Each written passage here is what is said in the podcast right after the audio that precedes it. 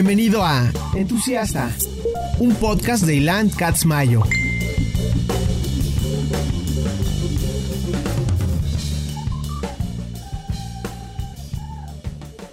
Entusiastas patrocinado por Skull Candy. Grandes earbuds, grandes audífonos, gran producto, se los recomiendo ampliamente.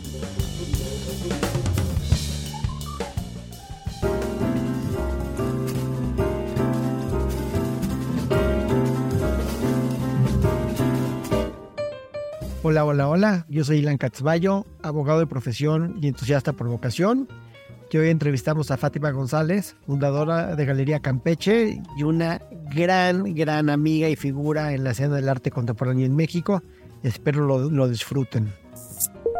Me gustaría empezar por, por decirte que a, a mí me, me provoca mucho entusiasmo ver que en en estas generaciones que están ahora en el mundo del arte, la gente se preparó académicamente en el arte, cosas que en mi generación, los que somos generación X, tal vez no era tanto el caso. Hay, hay algunos que sí estudiaron arte, algunos que estudiaron arte y otra cosa, porque sus papás los mandaron primero a estudiar administración de empresas o lo que sea, pero, pero aprendieron el oficio haciéndolo. Inclusive, pues muchos de los, de los artistas que yo, que yo respeto y quiero mucho este, son arquitectos. Es un fenómeno mexicano, ¿no? Inclusive, este, José Curry, que es querido amigo de los dos, los dos queremos y admiramos mucho, pues, es economista y tiene un posgrado en economía, ¿no? Que, que, sin duda es muy útil, sin duda es muy útil. pero tú vienes de una generación donde el arte se tomaba más en serio como una alternativa, no, no, no sino como, una carrera, como una profesión, como, como un oficio. Tú, tú estudias en, en la Ibero, si no me equivoco, historia del arte, ¿verdad? No, estudié comunicación. Comunicaciones, sí. Y después haces un máster en arte en SBA. En SBA, exacto. En SBA.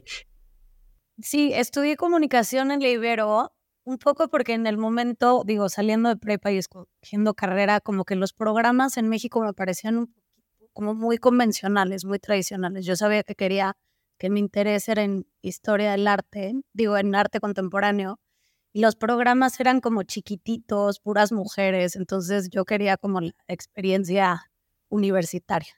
Estudié comunicación, eh, la pasé bomba, se... Puede ser inclusive que la comunicación sea una carrera más formativa para un galerista. Totalmente. Totalmente. Y muchos de los galeristas que más admiro en México también son comunicólogos. O sea, creo que sí te da muchas herramientas. Y estudié comunicación siempre pensando que después quería hacer un posgrado en arte. Entonces, como que ese fue el caminito que tomé. Y, lo que es muy importante de, la comunicación, o, de poder estudiar comunicación en México, que que, siento que la comunicación en México, que la carrera de comunicaciones en México es un poco diferente que en otros países. Porque si tú estudias comunicaciones en México, igual puedes ser periodista que cineasta. Total. Que, que, dedicarte a la radio que, que vender waffles. O sea, tú puedes hacer lo que quieras porque lo que te da la comunicación es una embarradita de todo para que veas cómo se hace un poquito todo, pero te llena de referencias culturales. Totalmente. Total, y es muy lindo porque ahorita como que sigo siendo muy amiga de, de toda la gente con la que estudié y todo el mundo ha tomado caminos súper diferentes, pero muy interesantes, ¿no? Lo que dices, hay gente que está en cine, hay gente que está en radio, hay gente que está en publicidad, o sea, sigue siendo como un tejido súper sólido que nos vemos y son intercambios como muy interesantes. Te da eso, es lo padre de, eso es lo padre de la Ibero. Yo, yo siempre le digo a la gente, yo estudié en la Ibero también, y a mí me dicen que mucha gente, yo hice posgrado en la Libre y, a veces, eh, casi todos los años, mis colegas quiero y admiro me invitan a examinar en la Libre y me dicen, ¿por qué no estudias en la Libre? ¿Por qué estudiaste en la Ibero? Y la verdad es que la Ibero no es la mejor escuela para mí, pero yo siempre digo que en la Ibero conoces a tus clientes y en la Libre conoces a tu competencia. Totalmente. ¿No? Es un poco lo que yo creo que pasaría si estudias en claustro, si estudias hoy en centro. Conoces a tu competencia, ¿no? A conocer tus clientes. Sí, que eventualmente te la vas a topar, ¿no? Entonces mejor conocer clientes desde el principio. Y SBA, Mauricio, mi hermano, estudió en SBA. Ya, sí, SBA es una escuela muy de artistas, ¿no? Es, es mucha gente de cine, eh, animación. Eh, yo estudié un programa en teoría crítica y arte, que es básicamente un programa en arte y filosofía. La teoría crítica es una corriente de filosofía alemana de los años 40 y 50, una cosa como muy específica, muy clavada. Era un programa que em, giraba en torno al, al pensamiento de Adorno, este filósofo alemán.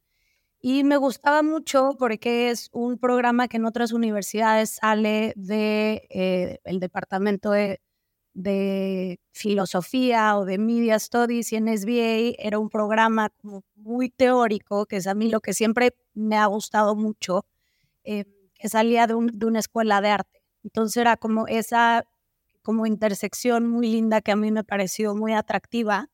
Era un programa pues bastante radical, Solo para nerds. Solo para super nerds. Tienes que ser un super nerd. Super nerds. O sea, siempre digo que lo disfruté muchísimo, pero nunca lo volvería a hacer. O sea, sufrí.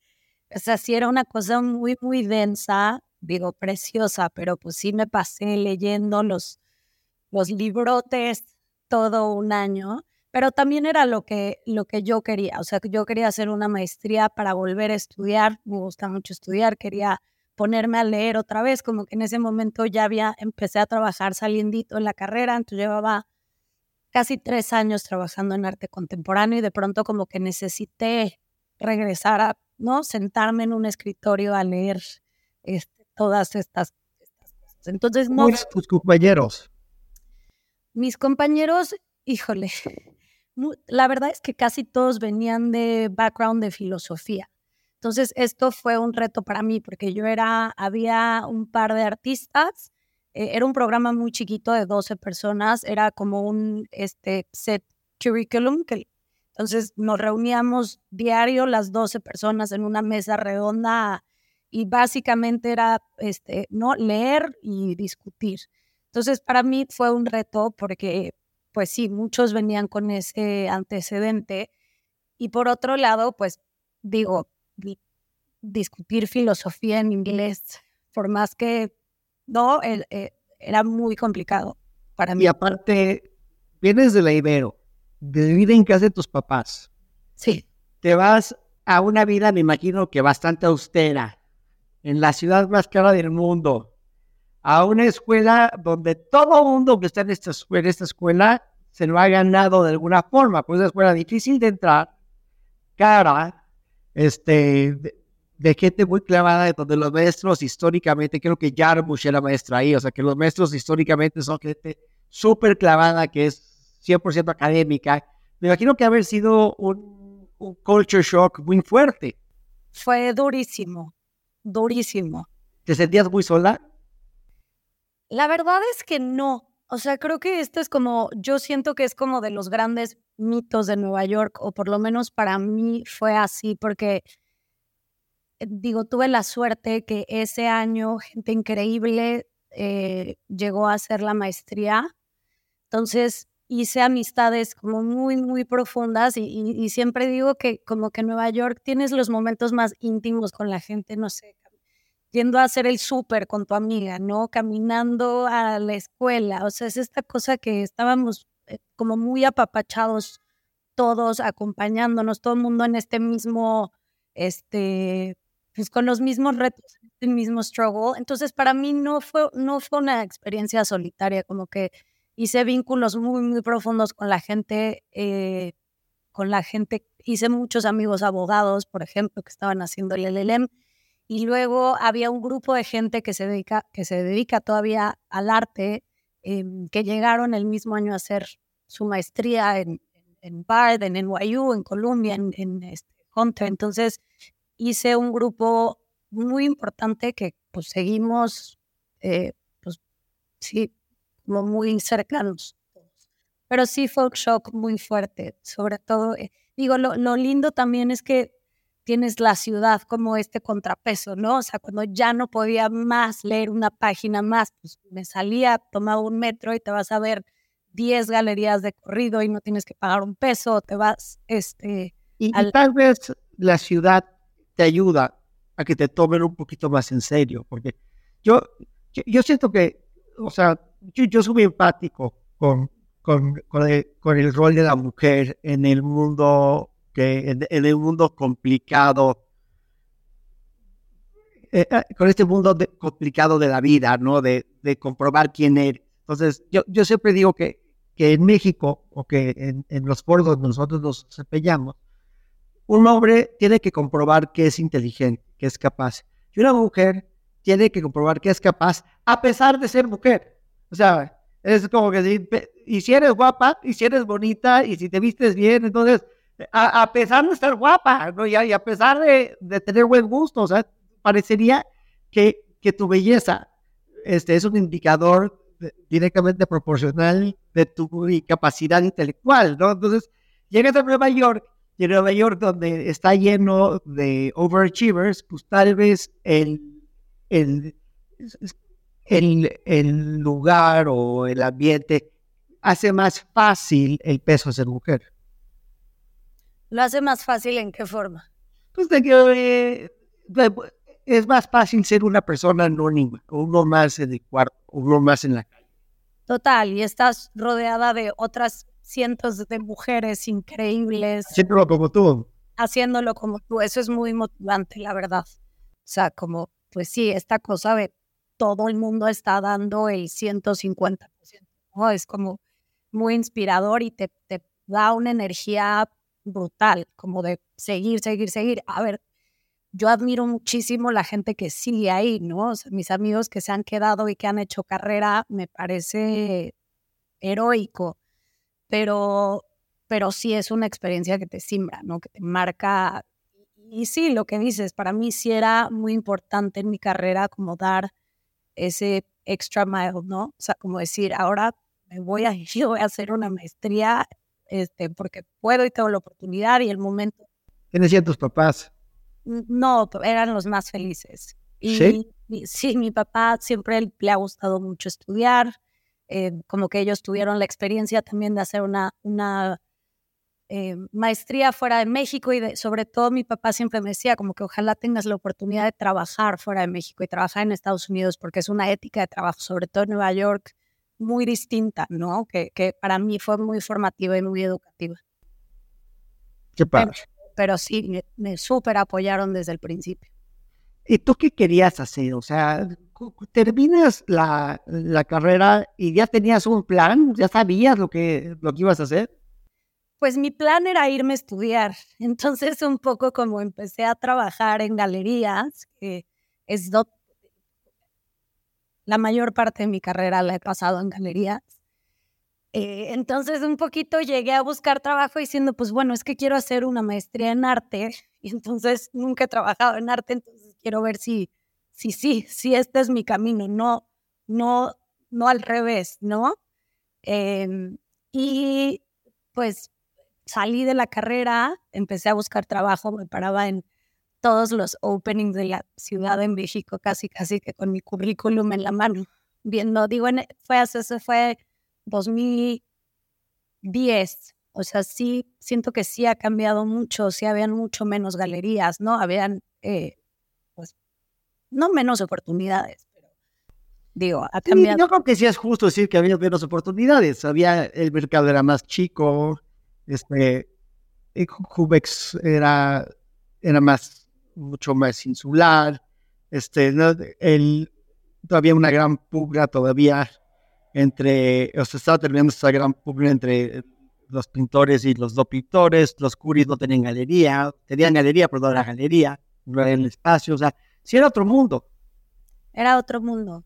Eh, y nada, tuve, tuve la suerte de entrar a Curimansuto, este, entré al área de comunicación a hacer front desk y, y ya, el resto es historia me quedé eh, casi tres años, luego me fui a estudiar, estuve dos años en Nueva York, un año en la maestría, un año trabajando y luego regresé otros casi cuatro años a Primansuto. ¿Y trabajaste en la colección de Patricia Phelps. Sí, hice un internship que fue muy lindo porque hice un proyecto de investigación con ellos. Eso también fue como mucha suerte porque yo conocí a Mariana Barrera que trabajaba en, en, la colección y como que igual llegué a tocar la puerta y decir es que adoro el trabajo que hacen, me encantaría hacer un internship con ustedes o involucrarme de cierta forma y me dijeron como lo sentimos mucho, pero ahorita no tenemos nada. Y luego a los dos días me marcaron y me dijeron, no, yo creo que sí, ven a platicar con nosotros. Y me dijeron, ¿qué, qué quieres hacer? Y a mí siempre me ha interesado mucho como esta eh, historia de espacios independientes en México, ¿no? Que luego pues termina como en, la, en esa generación de galerías como Curimas. Entonces hice pues un trabajo de investigación increíble eh, que fue, terminó con un ensayo, hicimos un viaje a México em, y trabajé en el estudio de Rick Tirabanija. Es lo que estaba viendo, que soy súper fan, o sea, súper, súper fan, me encanta. Yo también soy súper, súper, súper fan. Es lo más lindo, un poco tímido, siento, pero es lo más lindo del mundo. Es muy adorable. Y pues lo admiro muchísimo. Es un, es un artista que siempre ha dado clases, lleva dando clases en Colombia, no sé, 15 años. Em, como que toda su práctica, su pensamiento, su conexión a la generación jóvenes de artistas, el tipo de proyectos que hace, me parece muy, muy valioso. Entonces, pues fue, fue el sueño, o sea, trabajar con Rickrit, trabajar en las Cisneros, que me parecen las colecciones más increíbles como por, em, por la labor que hacen, como un poco todo lo que se puede generar alrededor de una colección, ¿no? Como el, eh, me parece increíble la manera que han, que han planteado la colección. Y me quedé un año. Sí tenía claro que, que quería regresar a México. Eh, entonces, bueno, fueron dos años increíbles. A mí, pues, o sea, me muero ganas de tener una pieza de Rick No la he comprado porque no, o sea, yo tengo como líneas, como tú bien sabes, muy, muy estrictas de coleccionismo y no sé si a pesar de que, porque tiene que ser artista latinoamericano o identificable como latinoamericano, y aunque mucha gente no sabe que Rick nació en Argentina, este, no creo que sea identificable como latinoamericano. Y entonces tengo una, ahora tiene estas piezas de la jornada que hace con periódicos este, mexicanos, que creo que podría yo de panzazo como que hacerlo valer, pero it's a stretch, o sea, no, no, está identificado en mi conexión. Sí, it's a stretch, pero sí tiene esta cosa muy contextual, ¿no? De la obra, como las piezas que hace Nueva York con el New York Times que hablan de conflictos. Nueva York, Tailandia, México, o sea, eso es, creo que sí podrías encontrar la manera de... Sí, de darle un espacio, no sé. La verdad es que también es tan cara la obra que no he tenido ese problema así, no, no, he tenido esa feria que me estorbe, como decir, ya chingue su madre, ya luego veo algo, no tengo. y aparte tengo otro gran problema, que este es el problema más complicado de todos, que ya se me acabaron las paredes y es más caro comprar paredes que arte. Qué bonito problema. Sí, ya se me acabaron las paredes. Ya todos están empezando, ya tenemos que mandar cosas de storage, es un drama. Ok. Entonces, regresas a, a donde tuve el enorme placer de conocerte. Tuvimos, Gina y yo, el enorme placer de conocerte. Este, y me acuerdo que, que desde que platicaba contigo, desde el mero principio de, de la obra, sentía yo una gran sensibilidad de tu parte, ¿no? O sea, eh, primero, yo no sé qué pasa en Curibasuto, que todas las personas que trabajan ahí tienen una, como un tono súper zen, que te tratan súper nice, súper tranquilo. Que yo creo que es muy importante eso si, si te van a bajar una feria de ese nivel, que te, que pongan como en un estado. Es, un poquito como matan a las langostas. Las langostas no las puedes aventar al agua hirviendo, se va a poner traumada. Hay que meterla al agua caliente, pues, subiendo poco a poco la temperatura para pendejarla y después se muere, ¿no? O sea, no, no puedes como que arrancar y decir 120 mil no, no puedes decir eso. Necesitas empezar, o sea, te, van sobando, te van seduciendo, te van mareando, hipnotizando y después te parten la mano, ¿no? Me encanta esto. Entonces tienes como una, esta fórmula muy padre. Pero hablando contigo, me, encantaba que, que, tenías una, que me pasaba mucho contigo y con Dani Zárate, que tenían un, un, una genuina admiración por el artista del que estaban hablando.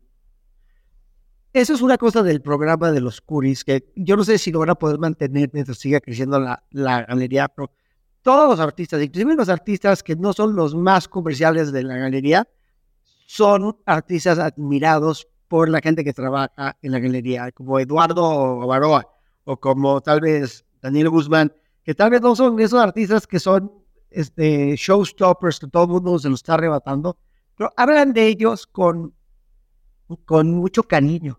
Dicen, es que estoy increíble, estoy súper artista, estoy haciendo las cosas súper bien. Y eso te lo llevaste a tu galería.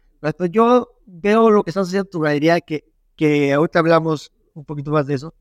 Lo que veo es que estás súper orgullosa de tener la oportunidad de trabajar con esos artistas. O sea, nos estás invitando a, a una gran complicidad contigo de decir, mira lo que estamos haciendo, o sea, no, observa, o sea, no te das cuenta de lo afortunado que eres de estar aquí ahorita tú conmigo viendo esto, está increíble, ¿no?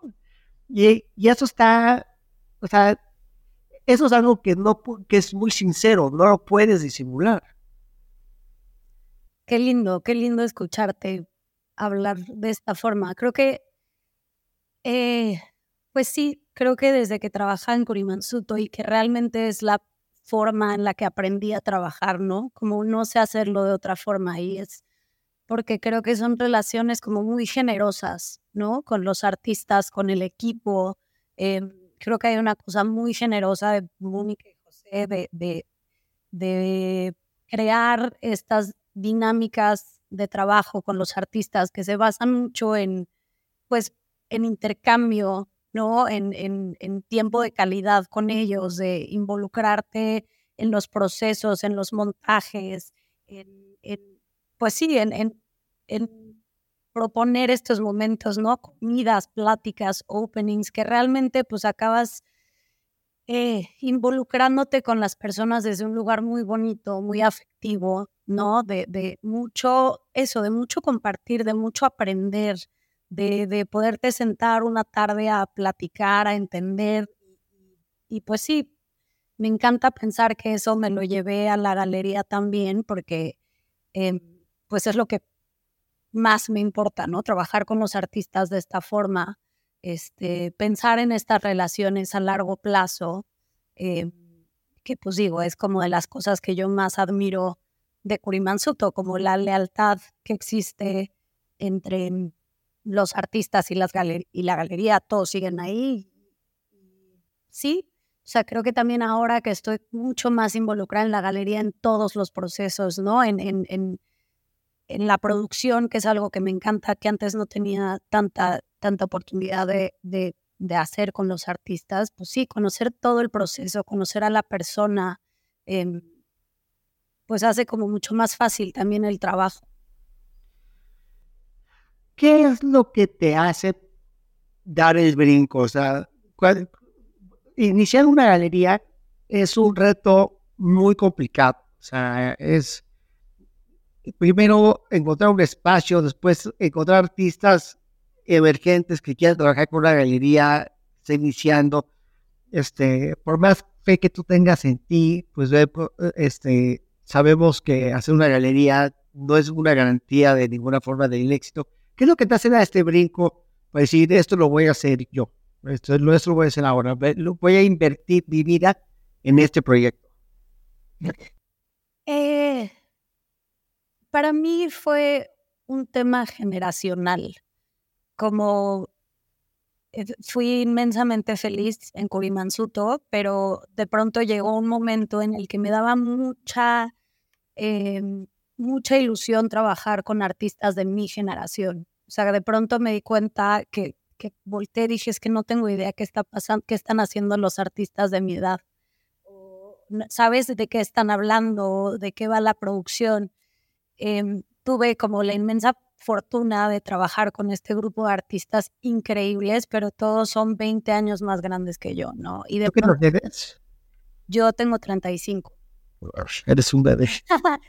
ok, perdón, continuemos. Bueno, no, y, y, y, de pronto fue como, pues lo, es ahora o nunca, ¿no? Como que sentía que cuando regresé a Nueva York pensaba en la idea de, de, empezar algo propio, pero realmente sentía que me faltaba mucha experiencia todavía, ¿no? Que tenía todavía mucho, mucho que aprender. Y de pronto fue un momento que, pues, obviamente lo sentí que era como aventarme al vacío, pero fue o lo hago ahorita o me voy a quedar aquí muchos años muy feliz, pero, pero era como un momento de, de, tomar, eh, sí, de, de dar un volantazo. Y qué chistoso, porque lo que sí veo es que lo que hacen los artistas de tu generación es muy distinto a lo que hacen los artistas de generación. Para, para empezar, el, el rechazo a la pintura, o sea, es, eso se acabó, ¿no? O sea, todo el mundo se volvió a enamorar de la pintura, la pintura se convirtió en el zeitgeist, este, fue como que todo el mundo dijo, vamos a regresar a esto que es como una expresión mucho más, pues no, o sea, no quiero decir pura, pero más obvia, ¿no? O sea, cuando una persona piensa en un artista, lo que te imaginas es un pintor, ¿no? Pinto, pintando, ¿no? Y, y como que rescatar esta idea de que el mexicano este, va a volver a pintar y no va a ser una cosa que esté este, ni folclórica, ni oaxaqueña, ni, o sea, que, que va a ser contemporáneo, ¿no? Eso está padrísimo. Y, y, otra cosa que me, que me llama muchísimo la atención es cómo han rescatado el objeto de una forma distinta a mi generación. O sea, en mi generación lo que hace Abraham, hace entonces, es como el cúmulo de objetos, agarras varios objetos y de eso algo nuevo. De tu generación, el objeto es más como tu champ, es como que ahí está, no, míralo, aprécialo por lo que es, está mucho más encuerado, ¿no? No sé si, si estás de acuerdo conmigo. Em, creo que sí en esta noción del objeto, pero creo que también hay eh, como mucho interés por la factura otra vez, ¿no? Por la producción, por crear un objeto. No, lo que dices no es este cúmulo de objetos, ni esta cosa como más arte povera, sino regreso a la producción, ¿no? A, la experimentación, a los procesos, a utilizar nuevos medios, eh, apoyarse en la tecnología y hacer como, pues sí, estas como súper, súper producciones, ¿no? O sea, creo que es un momento de mucha experimentación, de mucha libertad. O sea, lo que dices, regreso a la pintura o este, nuevas tecnologías, escultura, instalación. Creo que es un momento en el que hay espacio para todo tipo de prácticas eh, y creo que los, los programas de, las, eh, de los nuevos proyectos de galerías o espacios independientes de artistas hay como esta presencia muy multimedia. sí, estoy totalmente de acuerdo. Ahora, una de las cosas que que no hemos mencionado es que ya sobreviviste. O sea, ya llevas, ya llevas un tiempo aquí. O sea, ya no, ya no eres un startup que empezaste ayer. O sea, ya pagaste la renta, dejaste tu galería increíble. Este, yo mínimo ya te compré dos obras. O sea, ya eres una, ya eres una galería que estás, ya estás, ya eres. o sea, no eres un experimento, no eres un esfuerzo. O sea, you made it. ¿Qué se siente? Estoy muy orgullosa. la verdad, ha sido, la semana pasada cumplí dos años y es como, siento que han pasado, de pronto siento que han pasado tres meses y hay veces que siento que han pasado diez años, ¿no? O sea, como que el primer año es increíble, todo es novedad, ahí vas, como, ¿no? Con toda la energía y el segundo año sí fue para mí un reto, o sea, completamente diferente, ¿no? Eh, de pronto es como, pues aprender todas estas cosas que este, no haber números, temas fiscales, temas de exportaciones, importaciones, hacer mi primera feria internacional, este, ahí es cuando la cosa se pone buena, ¿no? Entonces, para mí cumplir dos años fue como, Ay, ok. Y también hay una cosa importante en lo que dices, que creo que es algo muy valioso de, em, de estas varios de los nuevos proyectos de galerías en la Ciudad de México, es que justamente no son un experimento, ¿no? Que son galerías jóvenes, porque abrieron en los últimos dos, tres años, pero muchas de las personas que estamos detrás de estos proyectos pues, tenemos 10 años de carrera, ¿no? 12 años de carrera en otras galerías. Entonces, em, creo que es algo muy bonito de, de, de pues sí, de, del momento que se está viviendo, que son proyectos, pues, muy serios, ¿no? Jóvenes, expales, pero muy, eh, pues sí, con como un rigor, este, fuerte detrás. Sí, y, y la gente que lo está haciendo no tiene un plan B. No hay plan O sea, no hay, no hay por qué tener un plan B. O sea, no es así de que, bueno, entonces, pero también vendo seguros. O sea, no, no, o sea, es, güey, es esto. Sí, todos estamos full, full on. Sí, lo veo mucho con los de mascota también, que me gusta mucho su galería. O sea, dicen, güey, es una galería seria, o sea, puesta en cualquier lugar del mundo dirían, esta es una galería chingona, ¿no? Que está funcionando. No es una mega galería, pero qué bueno, porque todo, porque es una galería donde te van a dar una atención diferente, donde importas, donde te, te apapachan, donde, donde es, que te va, a sonar tal vez muy mamón, pero muchas veces eh, sentí, o sea, para mí lo más bonito es sentir que el coleccionista es parte de la galería. Claro. Es lo más importante. Me encanta que lo digas porque pienso mucho en esto. Como que de pronto siento que hay momentos en los que los, los, los clientes no, no, no se dan cuenta de lo importante que son para nosotros, ¿no? De cómo todo este círculo de trabajo se cierra, se completa con, con el cliente. O sea, es, es esencial. Sí, o sea, suena obvio, pero, pero está, pues sí, como... Pero el cliente no es un ente anónimo. O sea, mi punto es, si, yo voy a, a... Le voy a dar un ejemplo, ver, si yo voy a... Yo tengo tres tiendas favoritas en México. Costco, la óptica Palmas y la tienda de Wolf. ¿no? ¿Y cuál es tercera? Y la tienda de golf de Polanco. Son mis tres tiendas favoritas. Amo, adoro con toda mi alma estas tres tiendas. Pero yo voy a la óptica Palmas y me saludan, no, Leilán, la chicana, ¿cómo estás?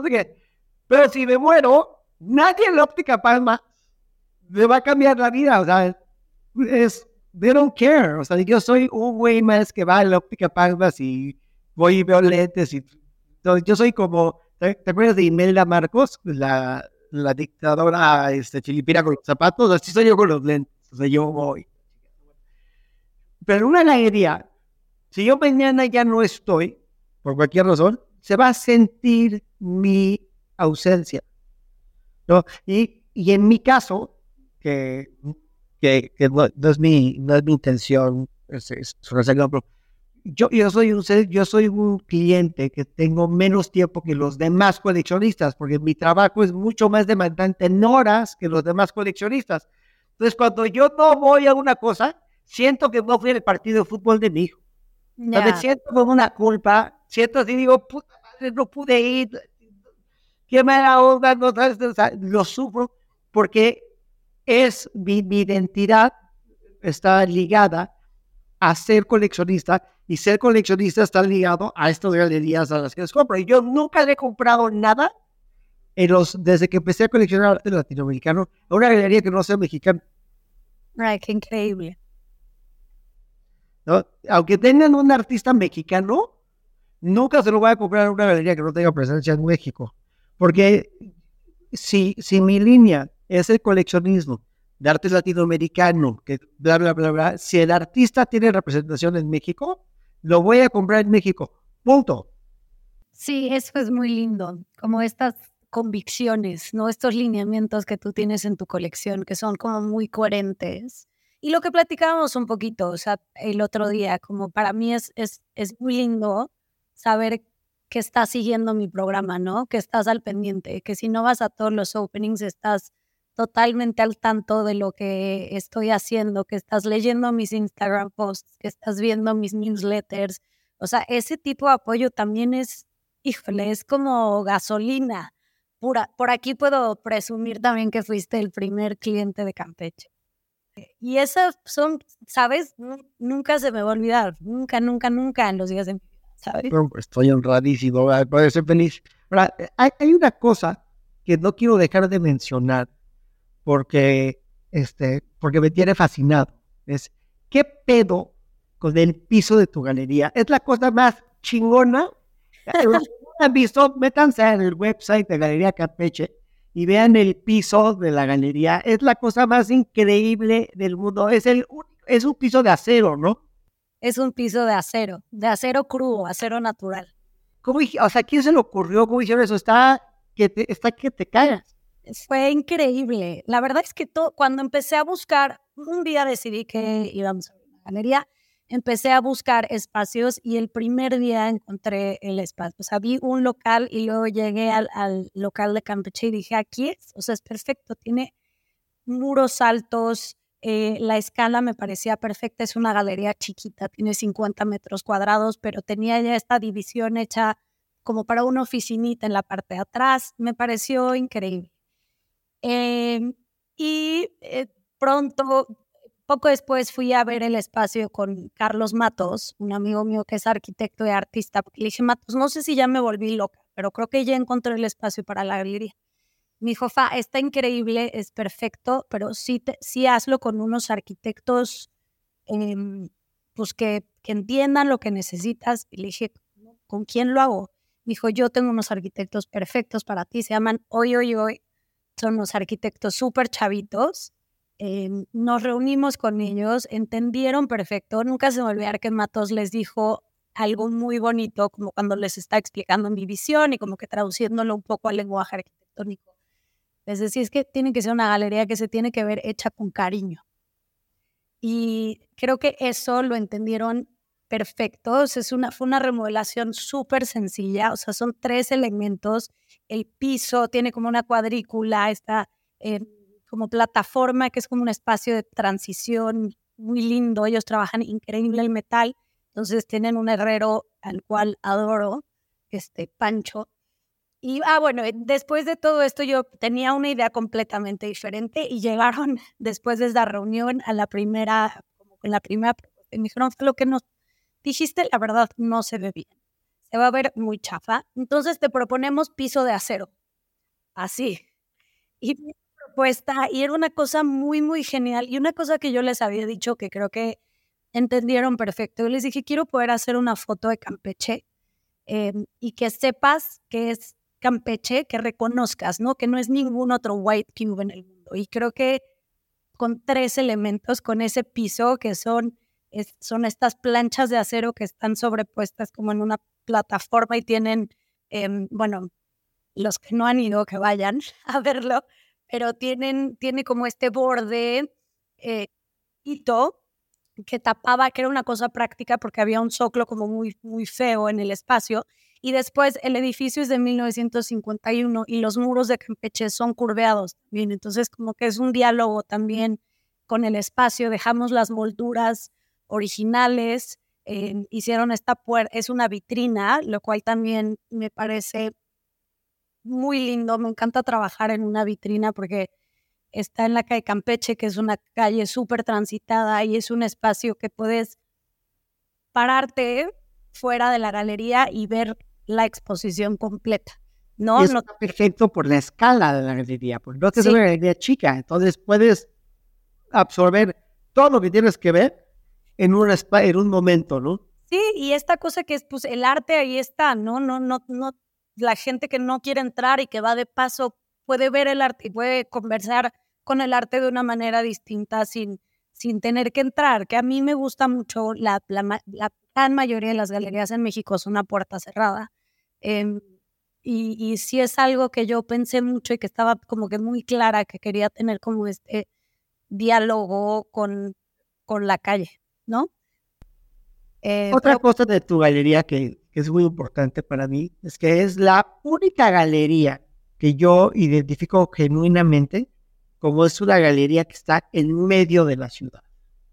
Es decir, Curimansuto y Labor y, no me es la excepción, son, son galerías que tienes que ir ahí, o sea, si no vas ahí, este, no hay, realmente no hay otra cosa más que el destino.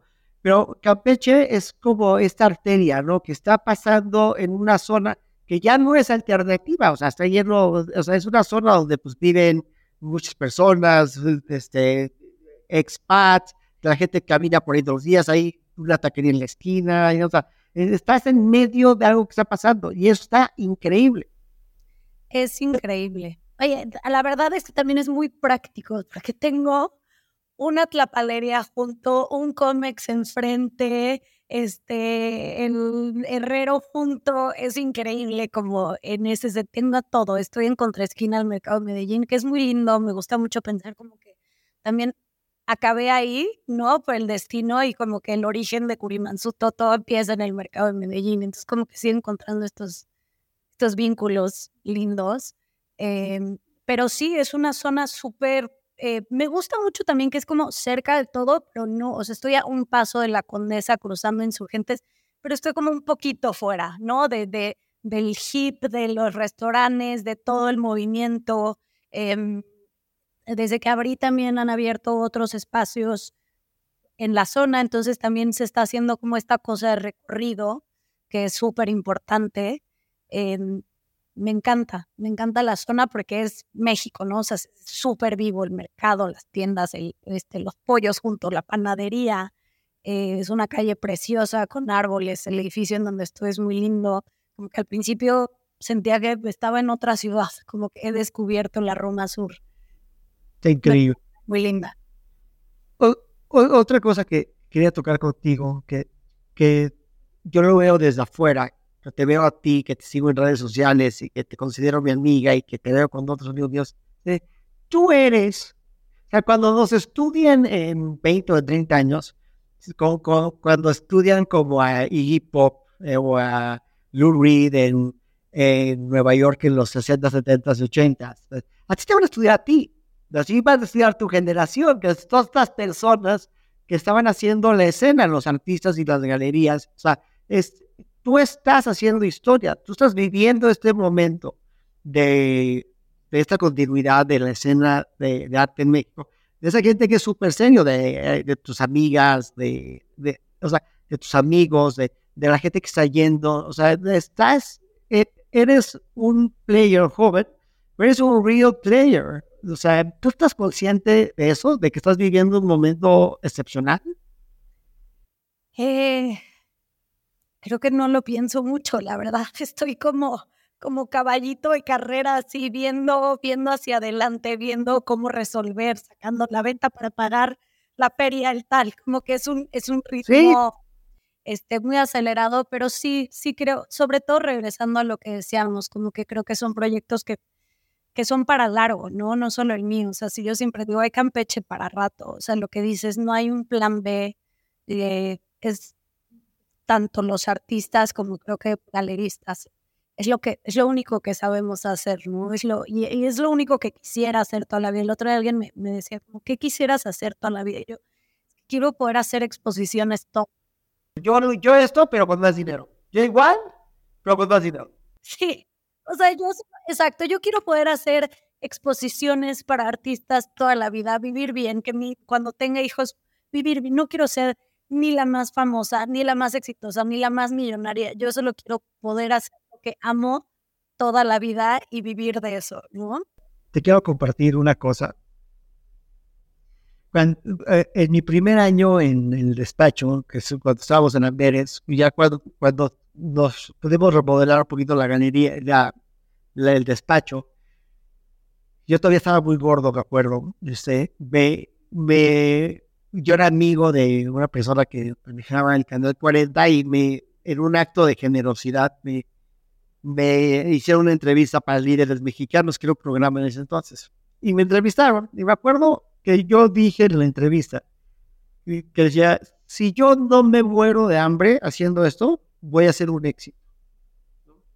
Yo nunca me imaginé, jamás me imaginé que íbamos a tener 44 abogados y que que íbamos a tener un despacho exitoso y que iba yo a hacer, este, o sea, que iba yo a lograr lo que he logrado, sin decir que he logrado mucho, pero he logrado mucho más de lo que yo pensé que iba, ¿no? ¿No? Yo la volteo para atrás y digo, tal vez si yo no hubiera pensado eso, no hubiera llegado a donde estoy.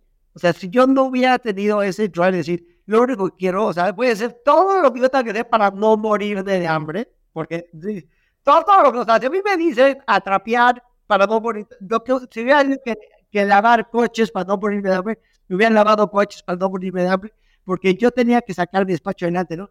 Y te das cuenta que, que el éxito es poner un pie delante del otro. Entonces, tú, si tú sigues caminando, entonces en tu estela vas a ir dejando las cosas que la gente interpreta como éxito, que básicamente el éxito es ir escarbando tu lugar en el mundo. ¿no? Y mientras más profundo escarbas, pues más exitoso eres. Digo, porque eh, yo, yo soy el enemigo de pensar que el éxito es tener más dinero. Ahí yo conozco mucha gente que tiene mucho dinero y no es exitosa, ¿no? Este, yo, y, también lo digo regresando al tema de las galerías, o sea, un gran artista sin un gran galerista es un, es un árbol que se está cayendo en un bosque donde no hay nadie, entonces nadie lo escuchó y no sabemos si es un ruido. Tú necesitas un vocero, ¿no? Eso es el éxito. El éxito es poder voltearte y decir, o sea, el gran éxito de los curis es que, pues, han sido voceros estos grandes artistas que han podido hacerlo valer, ¿no? Entonces, el, cuando dices hay capricho para rato, seguro que hay capricho para rato. Y hay Fátima para rato. Y eso, eso me entusiasma muchísimo. Ay, gracias. Pues sí, ahí vamos. Ah, como dices, piano, piano. O sea, siento que ahorita es como pasito, pasito, pasito, pasito, pasito. Y de pronto, ¿no? Como que también es carrera larga esto y, y lo tengo muy, muy claro, ¿no? O sea, son, son carreras pronto me parece como, hay un poco overwhelming cuando voy a ferias, ¿no? Y ves estas galerías, pero dices, llevan 35 años, 35 años haciendo esto, 35 años trabajando con el mismo artista, o sea, es, es carrera larga, es carrera de paciencia, es carrera de mucho trabajo, ¿no? De trabajo, de mucho trabajo silencioso también, que de pronto son como todos estos que de pronto se materializan en algo, en una expo, en una venta tal, pero es es de paciencia. Entonces.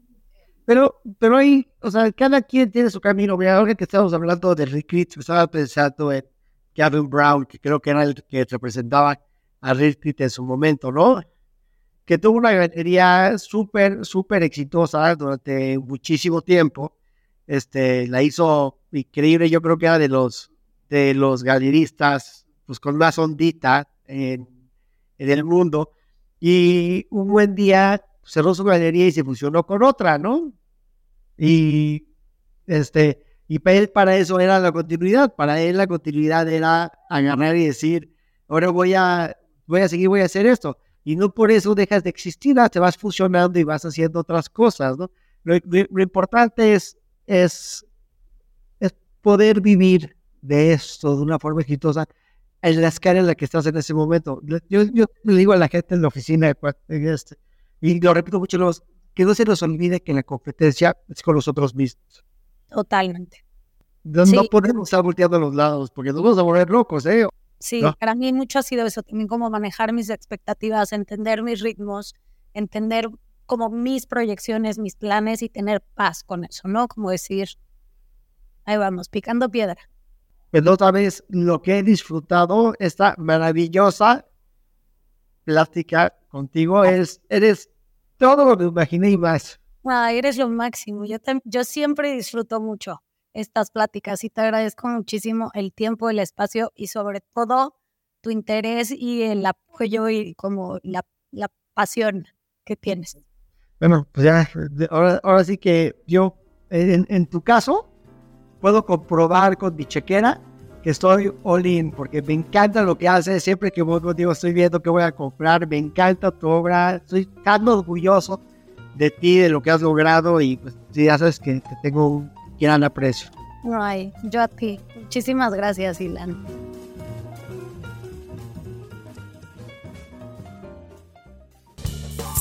Entusiastas patrocinado por Skull Candy. Grandes earbuds, grandes audífonos, gran producto, se los recomiendo ampliamente.